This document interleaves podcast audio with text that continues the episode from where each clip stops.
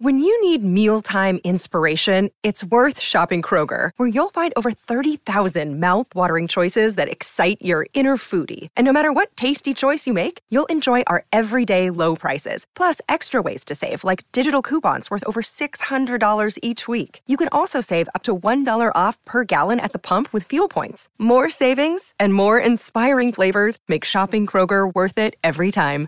Kroger, fresh for everyone. Fuel restrictions apply. Welcome to More Than a Muse podcast, a podcast all about women and the arts, hosted by Stani and Sadie. Join us as we explore what it's like being a female artist, examine modern day problems, and educate ourselves and you on important and forgotten female artists of the past. Hello, welcome back to More Than a Muse podcast. My name is Sadie. And I am Stani, and thanks everyone for being here. Yes. How cool. Can I talk about the exciting thing that happened to me this last week? Yes. Um, Please do. So, everyone on this podcast knows how much of a Taylor Swift fan I am. Oh, yeah. and this week, guys, I got my first Taylor notice. Taylor Swift commented on one of my TikToks. And She I did. lost every single ounce of cool in my body. And yeah, it was a very happy moment for me, if you can imagine that. oh, that's so cool. That's my peak of my life, if you're wondering. So, For now, I mean, For like, now. hopefully. so far, so far, we're doing. like my husband uh. Jordan was like, "What was a better day, our wedding day or this?" And I was like, "Ooh, I don't know." I know. Um, it's just cool. Like, I didn't really hit me until you like showed her TikTok profile and that like sh- you were under her likes. You know what I mean? Like Yes. liked videos Taylor Swift, and it had you like right there. It and then I was like, whoa, like that is weird. You know, like like she- my hero, yeah. she found me. She liked my video. And then it's like even a weirder concept because then it's like Taylor Swift is on Taylor Swift TikTok. I mean, I guess if I was famous, I would want that's to. what I would do. Yeah, I'd want to see what my fans were saying about me. Yeah, and then it's like, is that what every celebrity's page is like? Do they just see TikToks about themselves? At a certain point, that day? wouldn't be good because you'd finally see someone who's being mean to you. Yeah, I couldn't handle that. I haven't seen any mean Taylor Swift TikToks. No, I haven't seen a mean one in a long time either. The the best part is like I was recording, you know, I I did a reply TikTok pretty much as soon as I noticed what was going on. And now there is a video of me completely losing my mind that has almost 200,000 views on TikTok. So like it was cute. it was cute. But I was like, man, I always thought I always hoped that if I went viral on TikTok, it would be for one of my songs, but this is a good second best. That it's Hey. because I got a Taylor notice. I will say there is another girl I follow who um Taylor Swift responded to her, Mhm. and her reaction to it was pretty much the exact same as you. well, then we're all so good. just kind of like. What It's the how heck? feels. Yeah, and then she's like, she's seen my face, like she knows what I look like. Yeah. That's what I was so, feeling. So, I think it's a very common experience for those that are going through it. Cool. Well, I have been very intrigued about this artist that we were talking about today because you've kind of given me snippets about what it is. And I'm just very excited to hear this story. This is probably the weirdest story that we've ever covered. I'm I'm so excited. oh man. Um yeah, should we just dive in? Let's do it. I am I'm ready. Cool. Okay. So, today we are talking about well, kind of two people. This is the the situation here. So, um there was this author in the early 20th century, I guess I would count as, late 19th Okay. kind of the crossover there, um, who was award winning, highly recognized. Um, however, she was a ghost. and you may be wondering, Stani, how does a ghost write a book? And that's where the other person comes in. so, so that award winning author's name was Patience Worth. And she's allegedly a spirit that was contacted by a woman named Pearl Lenore Curran um, throughout her life. And together, I guess you would consider it together. I don't know. Um, they produced several novels, poetry, and prose um, that would go on to be like highly acclaimed. It was this huge phenomenon, and a ton of stuff came from it. So that's what we're talking about today. Kind of the Amazing. Patience Worth, Pearl Lenore Curran entity that created all of this literature. Did they write scary stories? No, Oh, they didn't. Because part my first instinct was like maybe it was this plot to you know sell her ghost stories, but if they literally weren't actually ghost stories, then that's already proved. Like that theory already doesn't work.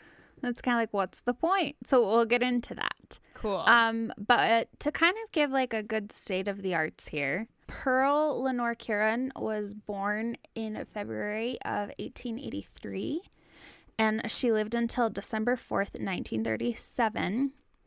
And she was born and lived in the United States throughout her entire life. Um, however, the wave of spiritualism that she was in, because obviously spiritualism plays in here, contacting spirits and all that stuff, it was during the exact same time as Hilma af Klint. ah, that makes sense. So it was kind of like that wave of spiritualism that kind of swept through the world. And it's also considered a part of the Third Great Awakening, which was a major movement in American history, which is why I didn't come up for Hilma af Klint because it was kind of more of an American thing. But it did end up happening, like having effects worldwide, like especially in England, and then obviously made its way over to Sweden as well, where Hilma af Klint was. yeah. So the Third Great Awakening was that period of like religious activism in American history from like 1850 to the early 20th century. And if you have any knowledge of the Mormon religion, this is the period that's been talked about a lot. Okay. Yeah. True. yeah where there was just like so many different protestant denominations uh different christian sects and churches nazarene and pentecostal um like literally so many churches were starting because of the religious freedom that was available in the united states and so it kind of led to like a great awakening of sorts where tons of different religions and ideas formed. A ton of stuff came from it. Um, Jehovah's Witness formed around this time. There was like a holiness movement that was like 19th century Methodism and a bunch of stuff that came off of that. Um, the Nazarene Church, um, it's really popular actually out east. It's still a very, very popular church in Ohio where I was for a while. Um, they formed during that time. Pentecostal, Christian Science, Spiritualism, and then Theosophy. Theosophy, Okay. which um, is kind of. Have you ever heard of Madame Blavatsky? Yes, vaguely. I, I like, Okay. I, that rings a bell. I just don't know exactly what that is. Yeah, she was like a major. I guess she'd also be a spiritualist, but kind of in a different way. Okay. Um, Theosophy is what she kind of founded, like based on her teachings. I listened to a whole podcast on her actually, and it was really cool. oh, that is cool. So yeah, that also formed during that time, and then also a lot of like occult spiritual philosophy kind of stuff, mystic Mm, mhm. things all around that time. So it was just kind of this huge period of lots of different beliefs and people being really open to new ideas and gathering together and talking about different ideas. And especially in that area of the eastern United States where just things were constantly forming and awakening and happening. Um, this is random. And you said Shirley Jackson. Uh, her grandma was a part of that Christian Science group, which Oh, cool. inspired a lot of her like Yeah. stories later on. So yeah, we talked Uh-huh. about that a little bit last week. Definitely. I feel like it would have been impossible for someone living in the eastern United States around this time period to not be influenced by, this. these. Yeah. Yeah, in some way because of how much it was a thing. And I also think World War 1 happened around that time as well. 1914 to 1918. So you got to think of like that would also cause a lot of like a lot of focus on especially what happens to us after we die. I feel like that was the question that everyone was trying to answer Yeah. because people were dying a I mean, lot. Yeah. and the average lifespan was like 50 years old and that was it. So I mean, and I also feel like in times of like war and distress, it would make sense that like a civilization and society is like, okay, um, let's ask some of these existential questions. yeah, like who has the answers? And then obviously a lot of people claim to have the answers. So you can imagine Curran, Pearl, Lenore, you know, Curran, Yeah. growing up in Illinois, that would have been a thing. Um, her family actually moved to Texas for a while when she was eight months old, but then they ended up moving back to St. Louis, Missouri when she was 14.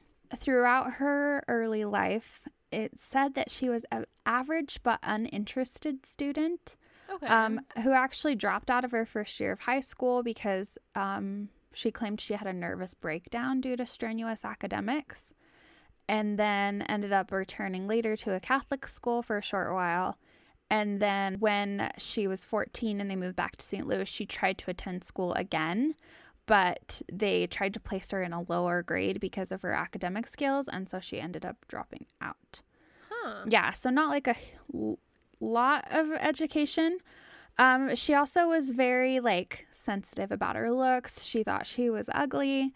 Um, she admitted to having like little ambition and few oh wait, little imagination and few ambitions. However, she did have one dream of being a successful singer. Oh. So she was actually an artist on her own, even without her ghostly friend. She took music lessons, trained in piano and voice. She wanted to be a prima donna. And so um, later on, her family actually ended up moving again to Palmer, Missouri. And she got sent shortly after they moved to Illinois for voice training and then ended up moving again to Chicago um, to attend a school there, J.C. Cooper, and worked at the McKinley Music Company, um, actually just addressing their envelopes Oh wow. for $6 a week, but at least like something in music, I'm sure. yeah. And then the Thompson Music Company, she sold sheet music for a while. And um, from the age of 18 to 24, she worked at those assorted jobs in Chicago during the winter months. And then during the summer, she went back home and taught music at her home in Missouri. So that was kind of her main goal, her main dream. And When she was 24, however, she ended up getting married to a man named John Howard Curran.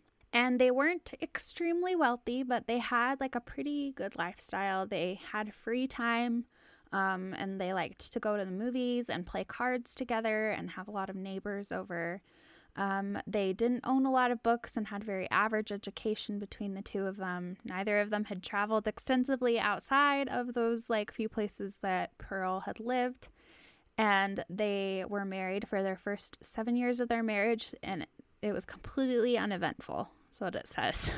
I feel like this is just like the story of like not boring, but just like the most just typical life, you know, like yep. which is what's interesting.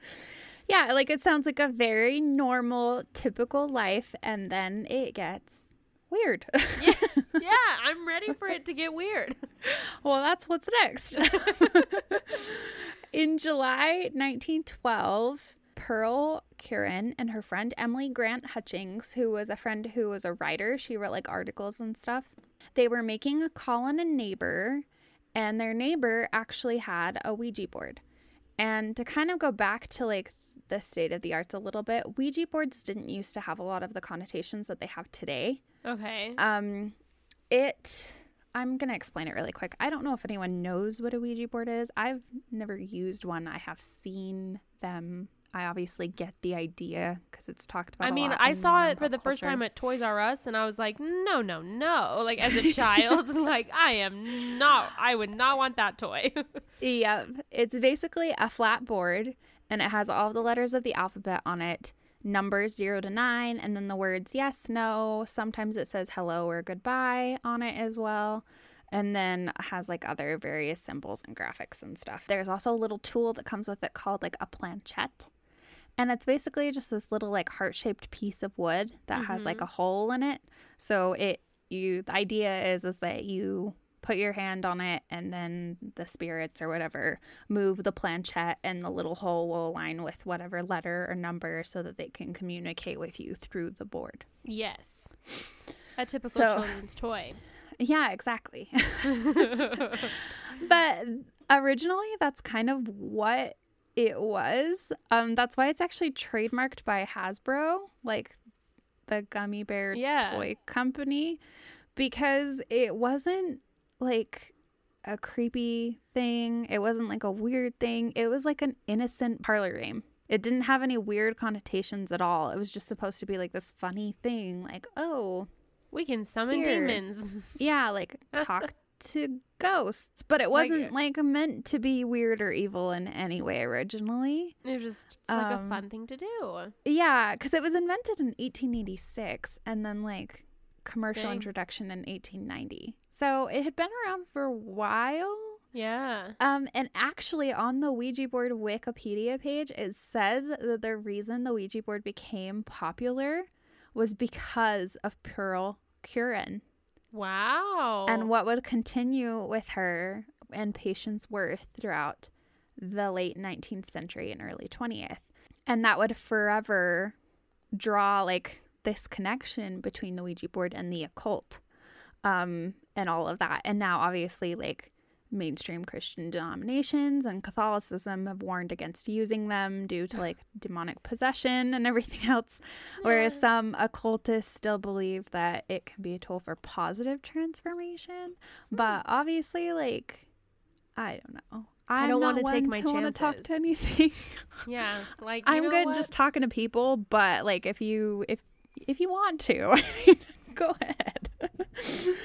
but kind of to put that in context, when they went over to visit their friend who had this Ouija board, it was kind of like an innocent parlor game. Like it didn't have the same dark room, candlelit connotations that or like scary now. movies that had a Ouija board featured or Yeah.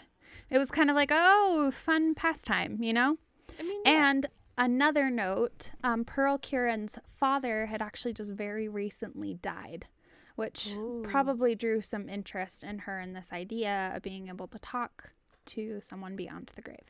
yeah, of course. So while they're over at their friend's house, um, they ended up receiving what they believed to be a message from a relative of her friend Emily Grant Hutchings. Mm-hmm. And they were both like fascinated by this thing and they're like, oh, this is kind of interesting. And so they ended up taking it home with them. Oh, wait, no.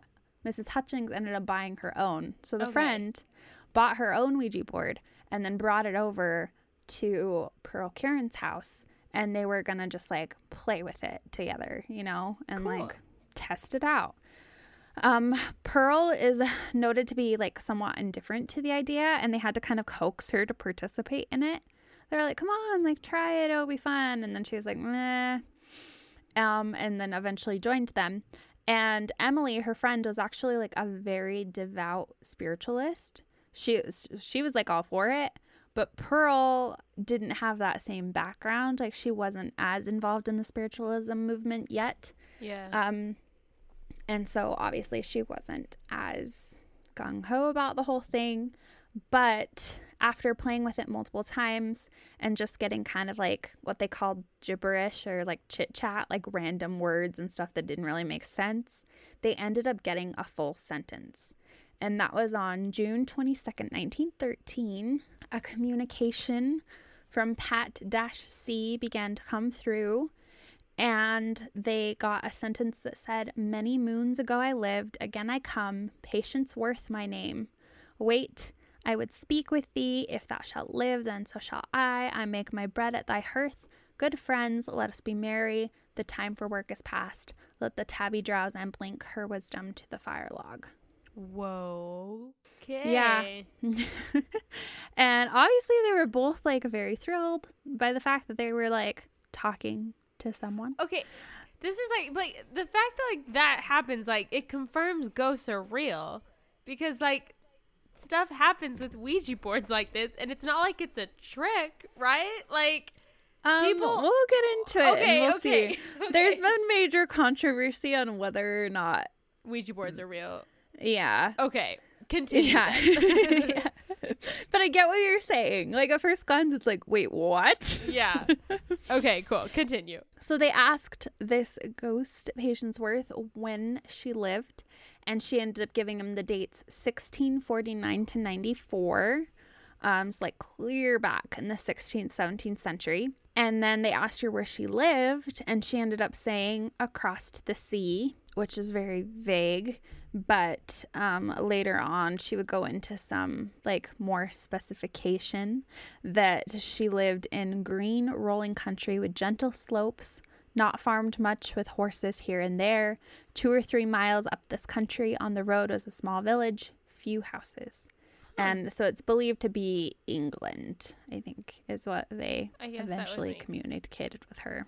This is kind of where it gets a little tricky. So, although Emily and Pearl were both originally at the board when Patience began communicating, Yeah. um, pretty soon they realized that Patience had a particular attachment to Pearl, a connection with her, I guess you could say, and that if Pearl wasn't there, Patience didn't communicate, which makes it sound a little fishy, right? But they fully believed that it was just that she had like this particular attachment affinity for Pearl and that that's who she wanted to talk to. Patience began to continue to talk to Pearl, um, even describing herself, saying that she was about 30 years old. Her hair was dark red, her eyes were brown, her mouth was firm and set, she had large eyes. Um, her hair had been disarranged by her cap and was in a big, glossy, soft waves. Um, she even described seeing a scene of Patience traveling to the Americas, which she claimed to have done later in her life, and that her ship arrived at the jagged coast of America. They launched several flatboats to get to shore, and then Patience was actually one of the first to reach the shore. And after being in America for a short time, was eventually killed by the Indians and buried in a cemetery in Nantucket. They continued to communicate, and Pearl ended up claiming that by like 1919, um, so this like happened. When did it first start? 1913 is when it happened. So by 1919, so it'd been a couple of years now. Okay. Curran claimed that she could anticipate what the Ouija board was going to spell before it even started to spell, and that she Oh. could end up hearing patients' words in her heads without even having to use the Ouija board. So she eventually abandoned the Ouija board completely because she didn't need it and would just talk to Patience directly whenever she wanted I to speak to her. Homegirl got possessed, but um, I don't Um, know. she described the experience saying, I am like a child with a magic picture book. Once I look upon it, all I have to do is watch its pages open before me and revel in their beauty and variety and novelty. When the poems come, they also appear before my eyes, images of each successive symbol as the words are given me. When the stories come, the scenes become panoramic with the characters moving and acting their parts, even speaking and converse. The picture is not confined to the point narrated, but takes in everything else within the circle of vision at the time. If the people talk in a foreign language, I hear them talk, but over and above is the voice of patience, either interpret, interpreting or giving me the part she wishes to use as a story. So it kind of sounds like a crazy, like three dimensional daydream sort of experience, which yeah. is interesting. And like I explained kind of in that quote, they started to go from just talking to Patience began to dictate poetry, like from very simple poems to then very complicated, complex, long poems. Um, and also then eventually into even novels and short stories that she would dictate to Pearl through their communication with each other. Pearl also would go on to describe her association with Patience as one of the most beautiful that can be the privilege of a human being ever to experience. She just thought it was the most wonderful thing that she had ever been able to experience in her life. Obviously, with the kind of weird connection that they had where only Patience only communicated with Pearl, it could be a major sign of Patience worth being a figment of Pearl's imagination or her making it up. But those closest to her fully believed in the existence and communication with Patience Worth neighbors who witnessed the phenomenon said that Patience uh, I mean, Pearl wouldn't have been able to keep up with the Old English language because Patience were talked exclusively in 17th century grammar and Oh. all of that. And, And- she didn't have like the education for that. Yeah. So they didn't think that she would have been able to keep up with that and then switch from the common dialogue that she had because Patience would like talk and joke around with the people who were there too, like through Pearl, and then Ah! would like switch to poetry dictation, like all in 17th century grammar and language. So a lot of people didn't believe that that could be a thing at all Uh-huh. and they didn't think that Pearl would have been able to keep up with that for as long as she did and as quickly as she did and as Okay. easily as she did. So those closest to her believed that it was completely true and it drew a lot of attention from the neighbors. They would have dinner parties and have people over and then Patience would talk to everyone and dictate poetry to everyone. Well, I mean, like, I guess if your friends and family believe you, like, it's not like people thought she was losing her mind, which is crazy. No, they were all for it. And so it obviously started to draw a lot of attention. Um, there was actually an editor and reporter of the St. Louis Globe Democrat, which was like a daily newspaper, Mm-hmm. that um, completely believed in it and was writing about it and started to kind of help her gain popularity.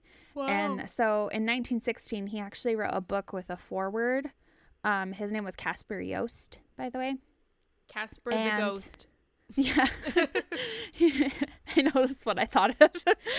but he publicized her claims that she had been contacted and kind of even wrote up a story about the whole thing. And then um, Patience and Pearl together uh, wrote several novels, including Telka, The Sorry Tale, Hope Trueblood, The Pot Upon the Wheel, Samuel Wheaton, An Elizabethan Mask, and many others. Yost himself, he ended up calling the whole thing occult manifestations and brought a ton of attention to those like novels, plays, and poems written by Patience Worth. Yeah. Um, it's said that Patience also dictated the color and cover designs to the publisher through Pearl. And then when asked, so when someone asked Yost if Pearl's photo should be included in the book, Worth was said to have replied that she was just the pot. So like they didn't need to include Pearl Her. because she was just the vessel, which is interesting. Yeah. Um, yeah. So it was given like complete authorship. Everything was given to Patience Worth, even though she's not. She wasn't a person standing there. She was a ghost. Just a very interesting thing. Yeah. so Yost himself attended a bunch of Curran's sessions with Patience Worth.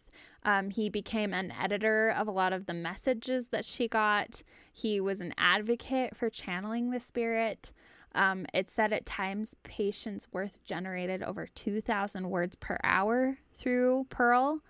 And um, they even, like Yost, along with Pearl and her husband John, ended up publishing a Patience Worth magazine from August 1917 to May 1918 that had uh, selections composed by Patience, including like poetry, short fiction, and commentary on public issues, celebrities, and other worldly mysteries.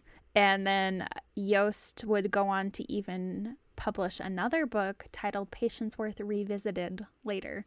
So he was also all in on this whole idea and helped publicize a lot of it. I mean, like, not that like that like confirms it's true, but I do feel like that if the people closest to you are like, yeah, like, I don't know, like, I don't know what to think. So, obviously, with growing attention, skepticism also rise. yes. So, skeptics kind of were very, mm, they were skeptical of this idea that Patience Worth was able to write a novel about the Victorian age, an era some 200 years after the one in which she claimed to have lived. Mm. Um, there was also another story called The Sorry Tale that was supposed to be written in the same era as Jesus Christ's life, okay. which is obviously a lot earlier than Patience would have lived. And so there was a lot of skepticism about how a ghost would write about time periods that they weren't a part of. But then, of course, a lot of people shut that down, saying, well, they're a ghost. They can see any They time period. Why couldn't they write about whatever? That's true. And like maybe the afterlife, like you kind of get to Watch, watch everything or things. something. Yeah. Yeah, I mean, I don't know what happened. Yeah, and a lot of the skepticism got driven down because a lot of people considered the literature to be very high quality.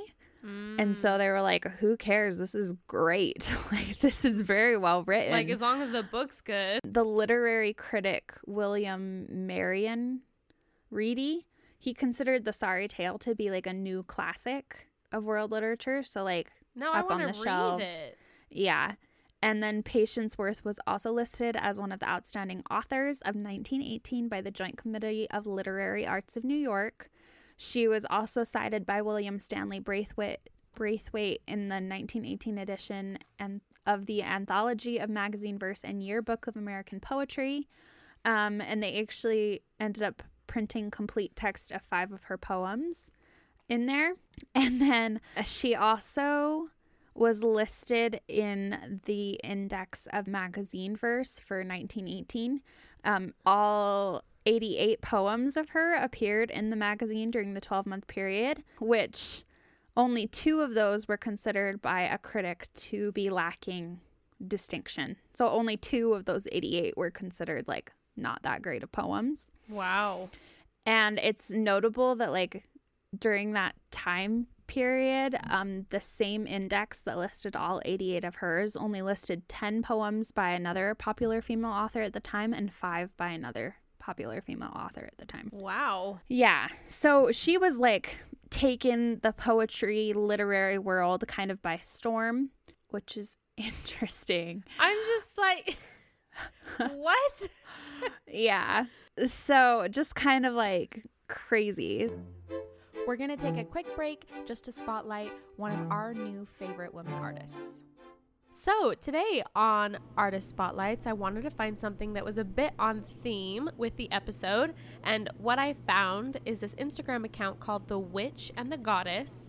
And it's nature, art, magic, or dried, really just like dried florals and witchy crafts.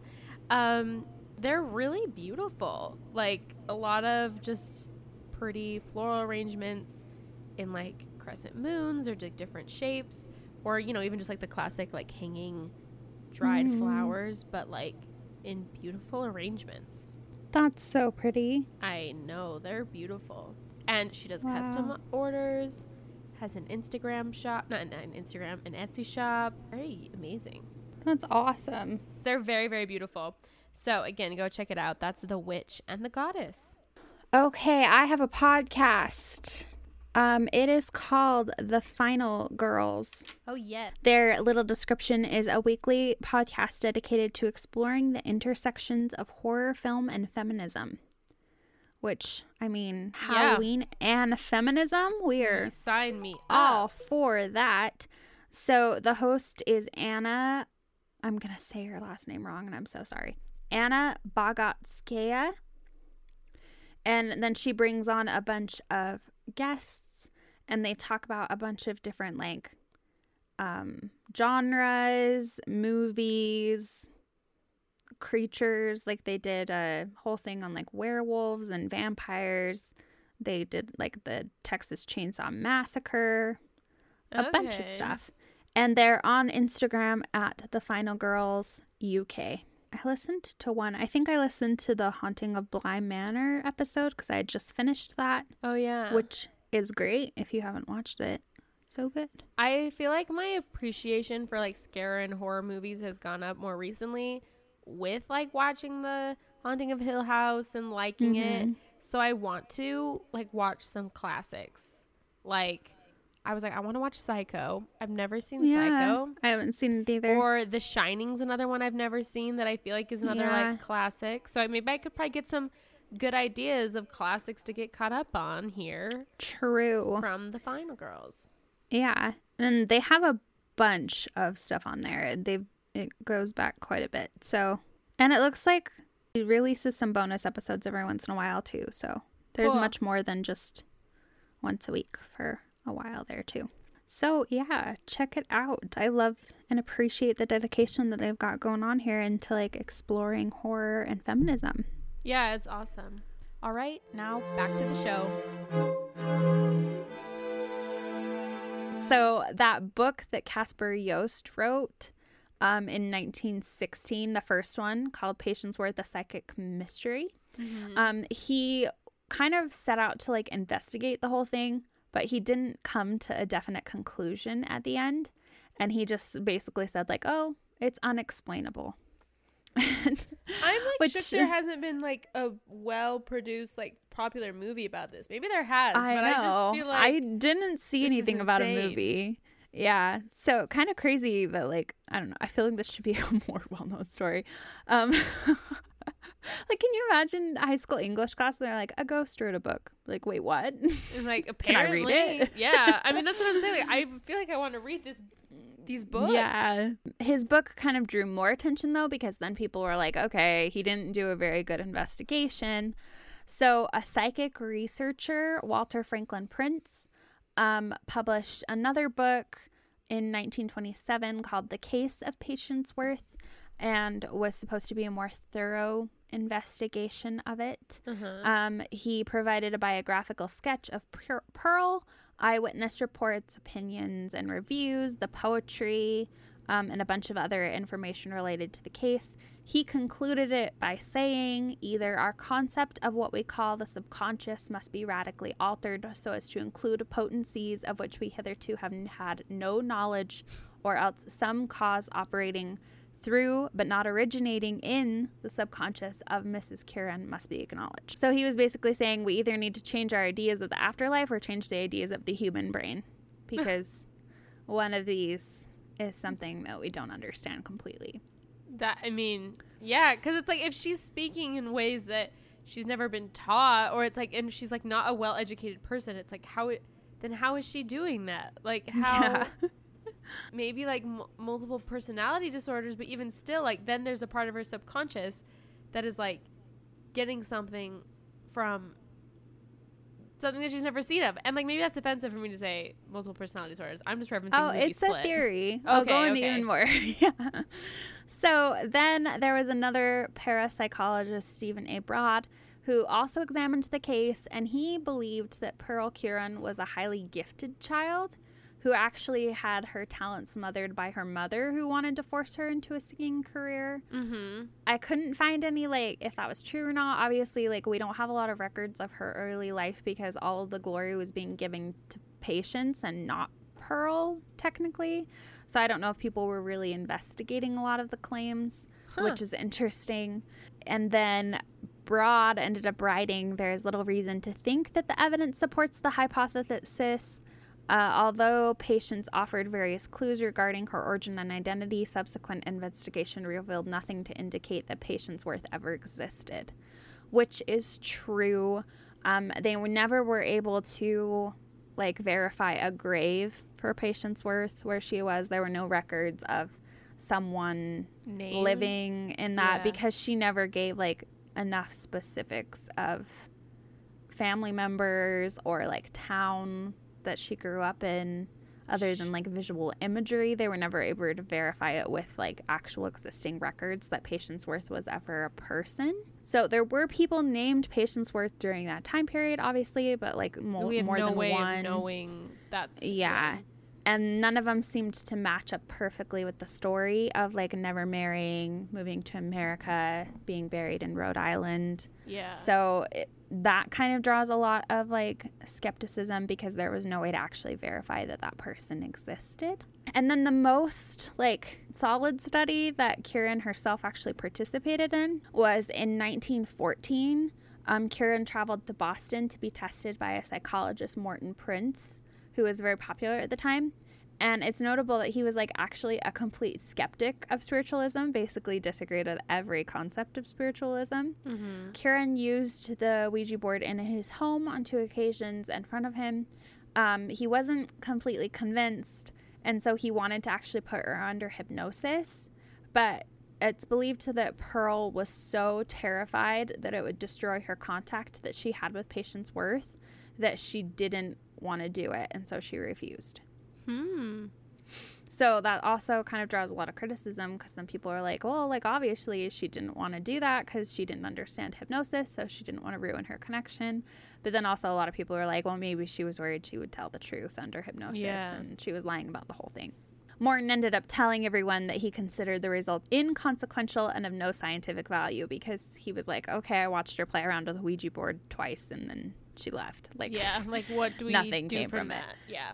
yeah. Um, in 1919, another professor ended up writing an entire paper on it titled Patience Worth in the Psychological Review. And he ended up believing that it was a subconscious personality of Curran. And someone else in 1940, 1954, William Sentman Taylor, also kind of explained that it probably was an abnormal psychology Yeah. factor and didn't really have anything to do with ghosts, but more had to do with some kind of phenomenon within her own brain, like you mentioned, like maybe a multi personality, like schizophrenic kind of deal instead, because obviously their understanding of human psychology was very limited to what we have today. Yeah. And even today, there's not a lot we know about dissociative personality disorder.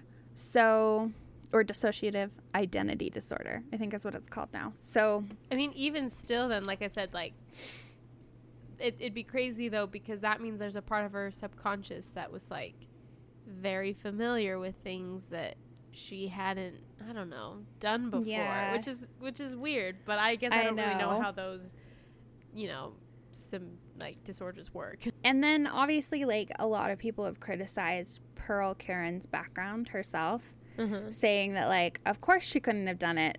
She didn't have enough education. But then other people were like, no, like her education was good enough that, like, she, She could have taught at various public and private schools. She had extensive tutoring, like expensive voice and piano training. Like, we don't know. She could have been.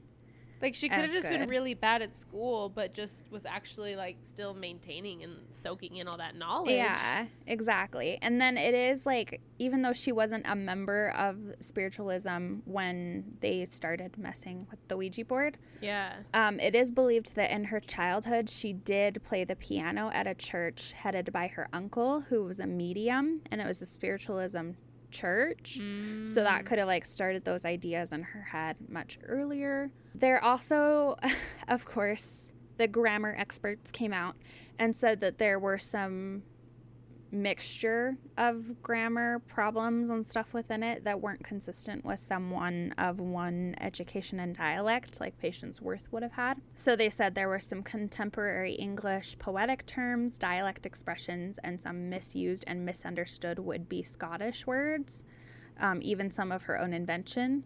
Which, I mean, other people have been like, oh, but Shakespeare invented words, and if you were a ghost, you could pick up different contexts and stuff from different time periods. So I don't know, you know, like it just kind of was this huge thing. So obviously, like, no one really came to a consistent conclusion. Unfortunately for spiritualism itself, her writings failed to provide convincing evidence of life after death because she didn't really write poetry or books about the afterlife. It was just like novels and poetry that were just expressive Yeah. on their own.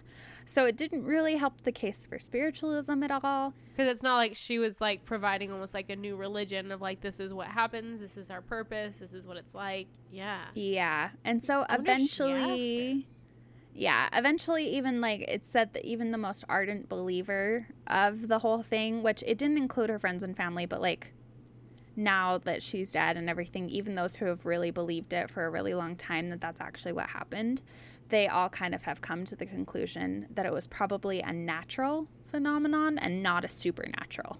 Hmm. So it's believed today that it was an invention of her own brain. But I don't know. I don't know. I think I'm a believer. yeah, so it just kind of depends on what you believe. But that's kind of that whole thing. There's obviously been more studies and papers and everything else that you could really dive into if you really wanted to. A lot of people spent a lot of time trying to figure out whether or not this was real. but I'm assuming Um, did she like maintain it though? It's like till the rest of her life, I'm assuming. Yeah, so um, after the death of her husband, John Curran, on June 1st, 1922, um, John had been like the record keeper of all of the Patience Worth sessions. So he kept like meticulous records of every session. And after he passed away, the record of the sessions became a lot more episodic and fragmented. So they weren't as good of keeping track of when she was communicating with Patience. Mm. And there was a lot of long gaps of time that were unaccounted for. So we don't have as good of records of anything that happened after that. Okay. Um, also, when her husband died, Pearl was pregnant with her first child, who was actually born six months after her husband's death, which actually sounds awful. Um, and then Pearl had a family of four to support. So I think he might have had previous kids, or I couldn't find an explanation for why she had four if she only had one of her own. Yeah, okay. But they had a family of four to support. And so a friend actually ended up sending money to them um, until they didn't need it anymore and um, giving her like an income to help out the family. And then um, she actually ended up entering a lecture circuit to make some money to support her family for a while as well. And then after her mother, Mrs. Mary Pollard, died, it's said that the sessions continued, but with a bleak financial situation, uh, two more marriages that were both very short lived and apparently not very happy.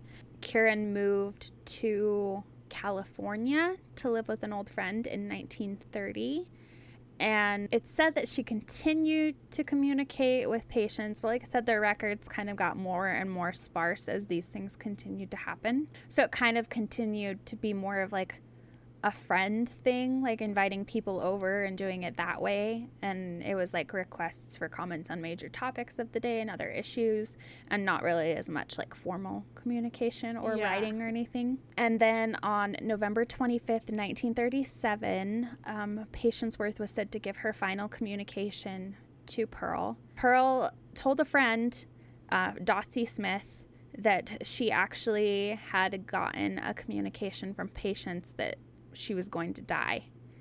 And so she told her friend, Oh, Dotsie, patience has just shown me the end of the road, and you'll have to carry on the best you can. And so, even though Pearl didn't, she wasn't in ill health or anything, like she didn't have any problems, um, she developed pneumonia late in that November and died on December 3rd, 1937. Whoa. Yeah, and that's where it ends. Okay. so, yeah, she did keep it up until like a month before she and died. She predicted her own death. Oh, I don't know. so, yeah, it's kind of this interesting thing. If you want to listen to a podcast about it, which is which I actually heard about it from, it's shorter and it didn't have as much in depth about Pearl Curran's life herself.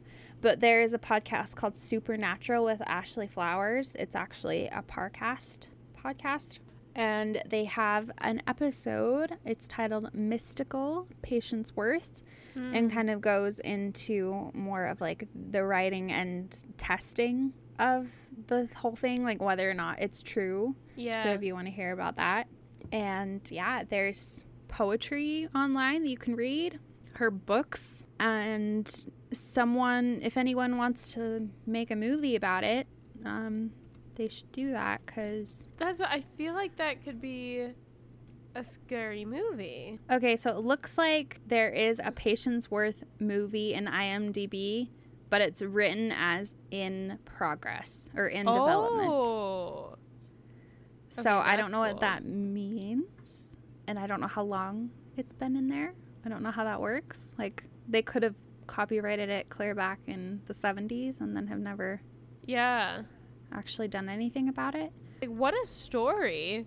Do you think it's real? I don't, but I don't really believe in ghosts that way. You know what I mean? Okay, yeah. I think after we're dead, we have more important things to do than sit around and dictate poetry to someone like a random housewife in their drawing room and like entertain neighbors. I just think that, like, I don't know. Like, if you have like if you can watch all of the world's happenings like on a screen or like talk to a bunch of other people who are dead like i would rather talk to other dead people than the living. You know what i mean? That's fair. Especially like the living that i have no connection to at all. Just like a random housewife in st louis? Yeah. Like, i don't know. So i just can't really see the point. Maybe it wasn't a ghost. Maybe it was a demon but once again, there was nothing harmful about it. Like she just That's wrote true. short stories and poetry, and it's not creepy poetry. It's just regular poetry. Yeah, you're right. That makes it even odder. Yeah. It's so I just like- yeah, so that's the point that I'm kind of like, oh, I don't know, because it just doesn't seem to have like a purpose. Like there's no other worldly mission. Like she wasn't saying like, oh, the world will end on the, you know, like there's Maybe nothing. The ghost always dreamt of being a writer, though, and took this boring old housewife and was like, I will be able to dwell there. I guess, but then why her and not the other one who was her friend who was a writer, a journalist, like who was a dedicated spiritualist. You know what I mean? I mean, just- I don't know. it's so random. I don't know. I think it's more likely that she made it up or I don't know. Did she? But like- here's the thing: Did she get any of the royalties from the books? Yeah. Okay, I didn't know if were she they was- gonna give it to? That's fair. I I wondered Yeah. if because she was like, no, don't put my name on it, that maybe she, She, didn't the get, any of the like authorship credits or anything. Like if you look Mm-hmm. up the poetry or the books, they're written by Patience Worth, not Pearl Lenore Curran. Okay, But she I had mean, to like, but she got the royalties, and I mean, there's plenty of other people who used like a fake name. That's true. Like, like we talked about Jane Austen. She wrote all of her books during her life as just a lady. That's all she put on her thing. So like a fake That's name doesn't really mean anything. So I don't know. I'm more inclined to believe that it's just a marketing ploy. yeah, or like I don't know, just a fun A fun thing Story. she did. yeah. But I don't I don't know. I mean, all of the studies didn't come to like any No one could disprove it. Yeah, all of her friends and family believed it, but then again, they were all kind of more spiritualism involved. So I don't know. Huh. I don't know Yeah. either. All I know is I'm not gonna sit down at a Ouija board anytime soon. Mm. so No, no, no, no, no. I am too much of a believer in ghosts and too much of a skeptic to mess around with that kind of stuff. But what do you think? Do you think it was a ghost, or do you think? I don't know. I kind of do, especially when she predicted her own death.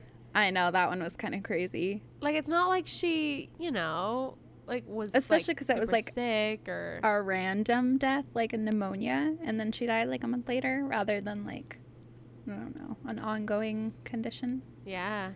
Yeah. I don't know. I'm, but I'm usually more of the type that like if people tell me things, I'll just believe it. So Mhm. I'm not as much as a skeptic as I probably should be. So I kind of I don't know if I hope it's true or if I hope it's not true. To be honest. Yeah. I don't know either. I think it's like kind of funny to look at history, and I feel like a lot of spiritualism things happened during that time period, Yeah. and now it's not as calm. Uh, Like, you don't hear about stuff like now. Not so like I don't, yeah, so I don't know if like people were more open to talking about it because that's what was popular at the time, or if people made it up because that's what was popular at the time. Do you know what I mean? True. True. True. not trying to like whatever it's called yeah Invalidate. or like yeah invalidate your beliefs at all in any way sadie like if you want to Oh. believe that Patience Worth was real No, no, no, no, no, no. You don't have to worry about me. i'm like i feel like i'm killing the vibe because i'm not buying into the story so That's okay. I mean, sorry everyone what a vibe killer. Just right but dang, that is insane. it's a crazy crazy story for sure And I love that it was like that like all the things like, yep, life was pretty uneventful, just nothing going on.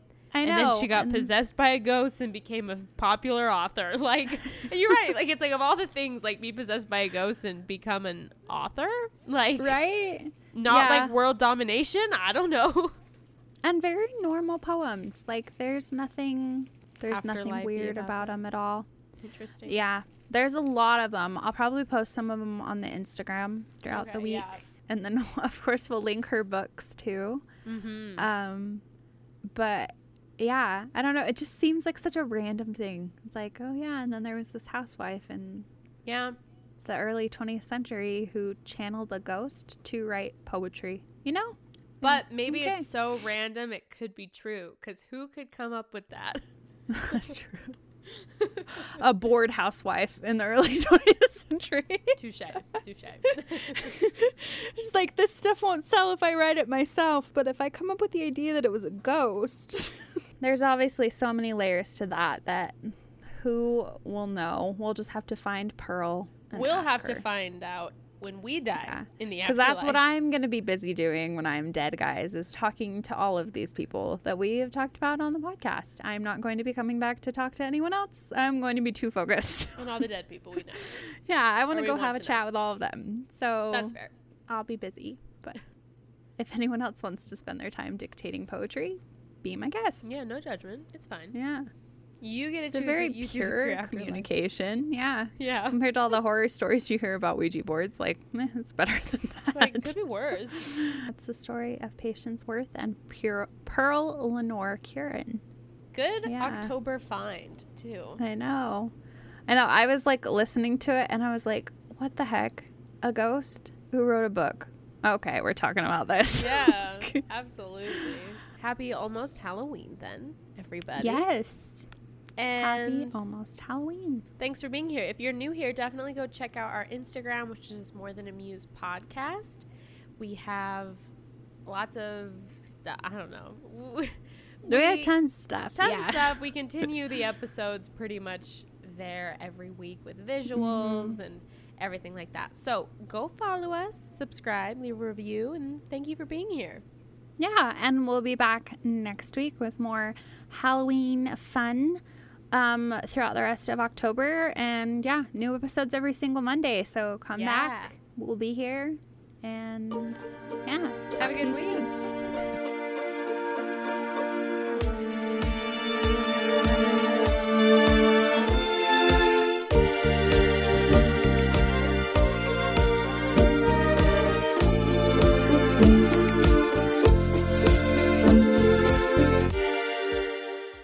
Love collecting things? Time to add Goat Guns miniature models. These gun models are one third to scale and one tenth the cost of the real thing. These little bad boys are 4 to 11 inches in length and weigh up to one full pound. Build, collect, and customize your Goat Guns collection with attachments. Build your dream collection at goatguns.com.